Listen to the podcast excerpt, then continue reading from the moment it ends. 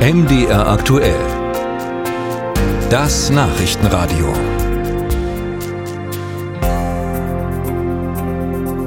Alexei Nawalny, der bekannteste Oppositionspolitiker Russlands, war am Freitag in einer russischen Strafkolonie hinter dem Polarkreis verstorben. An seine Stelle will jetzt seine Frau Julia Nawalnaja treten. Darüber spreche ich mit unserem Korrespondenten in Moskau, Frank Eichmann. Guten Tag. Schönen guten Tag. Herr Eichmann, als Julia Nawalnaja am Freitag auf der Münchner Sicherheitskonferenz vom Tod ihres Mannes erfuhr, da trat sie Stunden später kurz vor die Presse. Nawalnaja macht für diesen Tod den Kremlchef Putin persönlich verantwortlich. Dieser Auftritt, ähm, manche haben ihr im Nachhinein diesen Auftritt als Inszenierung ausgelegt. Andere meinen, dieser Auftritt passt durchaus auch zu anderen Ansprachen von ihr. Was ist über Julia Nawalnaja bekannt? Was treibt sie an? Wofür steht sie? Also es gibt noch ein äh, zweites Video, das ist inzwischen sechs Millionen Mal geklickt worden und zwar auf dem Nawalny-Kanal. Und sie hat gesagt, ich sollte nicht hier sitzen. Ich sollte hier nicht sprechen, das sollte mein Mann machen, der kann es aber nicht machen und das zeichnet, glaube ich, auch ihr Programm. Ich finde das recht infam, was relativ zügig äh, von russischen Propagandisten hier veröffentlicht worden ist. Na, die Frau war doch geschminkt in München, die hat sich doch vorbereitet. Das war eine Frau, die wirklich krisengestählt ist, denn sie hat ja mit Nawalny und an Nawalnys Seite einiges durchgemacht. Seine Vergiftung, seine Ausreise, seine Rückkehr, seine Verhaftungen, äh, immer mal wieder kurze kurze Besuche, wenn es denn möglich war, im russischen äh, Gefängnissystem. Und sie hat gesagt, ja, ich werde jetzt versuchen, eben hier das fortzusetzen, was äh, Alexei, mein Mann, begonnen hat. Julia Nawalnaja wollte ja eigentlich nie in die Politik. Jetzt äh, nimmt sie das Vermächtnis ihres Mannes auf. Hat sie denn überhaupt das Zeug zur Oppositionspolitikerin? Sie ist dazu gezwungen worden. Wir werden das in der nächsten Woche erleben können. Sie wird ja im EU-Parlament sprechen. Die Gegenfrage wäre, was soll sie denn machen? Sie hat wirklich äh, erleben müssen, dass ihr Mann getötet worden ist, gestorben ist in Russland. Woran genau ist ja nach wie vor unbekannt.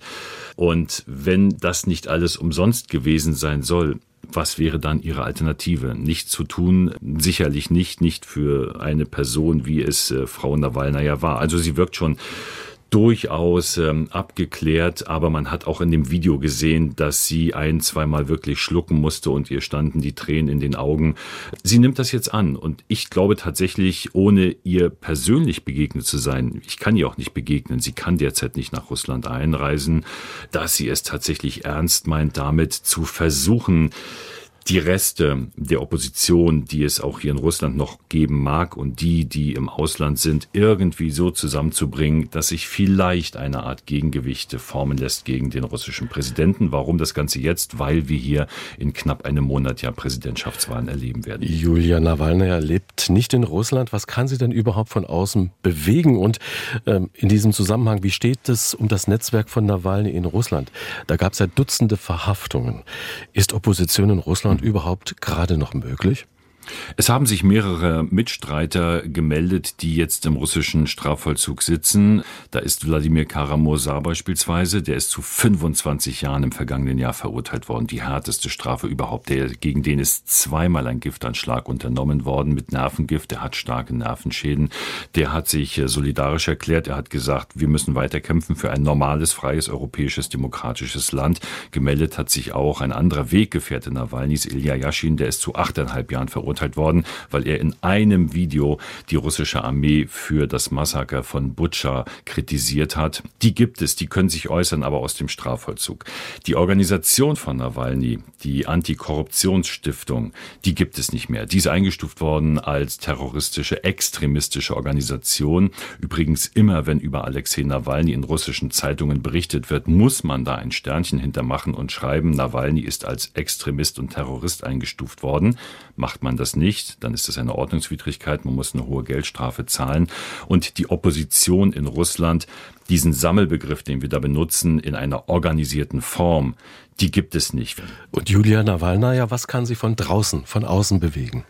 Sie ist zumindest eine Stimme. Sie wird wahrgenommen. Das Video, wie gesagt, knapp sechs Millionen Mal abgerufen, immerhin. Aber natürlich, äh, wie weit sie ins Land hineinwirken kann, wie weit sie das Erbe Nawalnys antreten kann, wie weit sie da heranreicht auch äh, an das Charisma von ihrem verstorbenen Ehemann, das wird man sehen müssen. Musik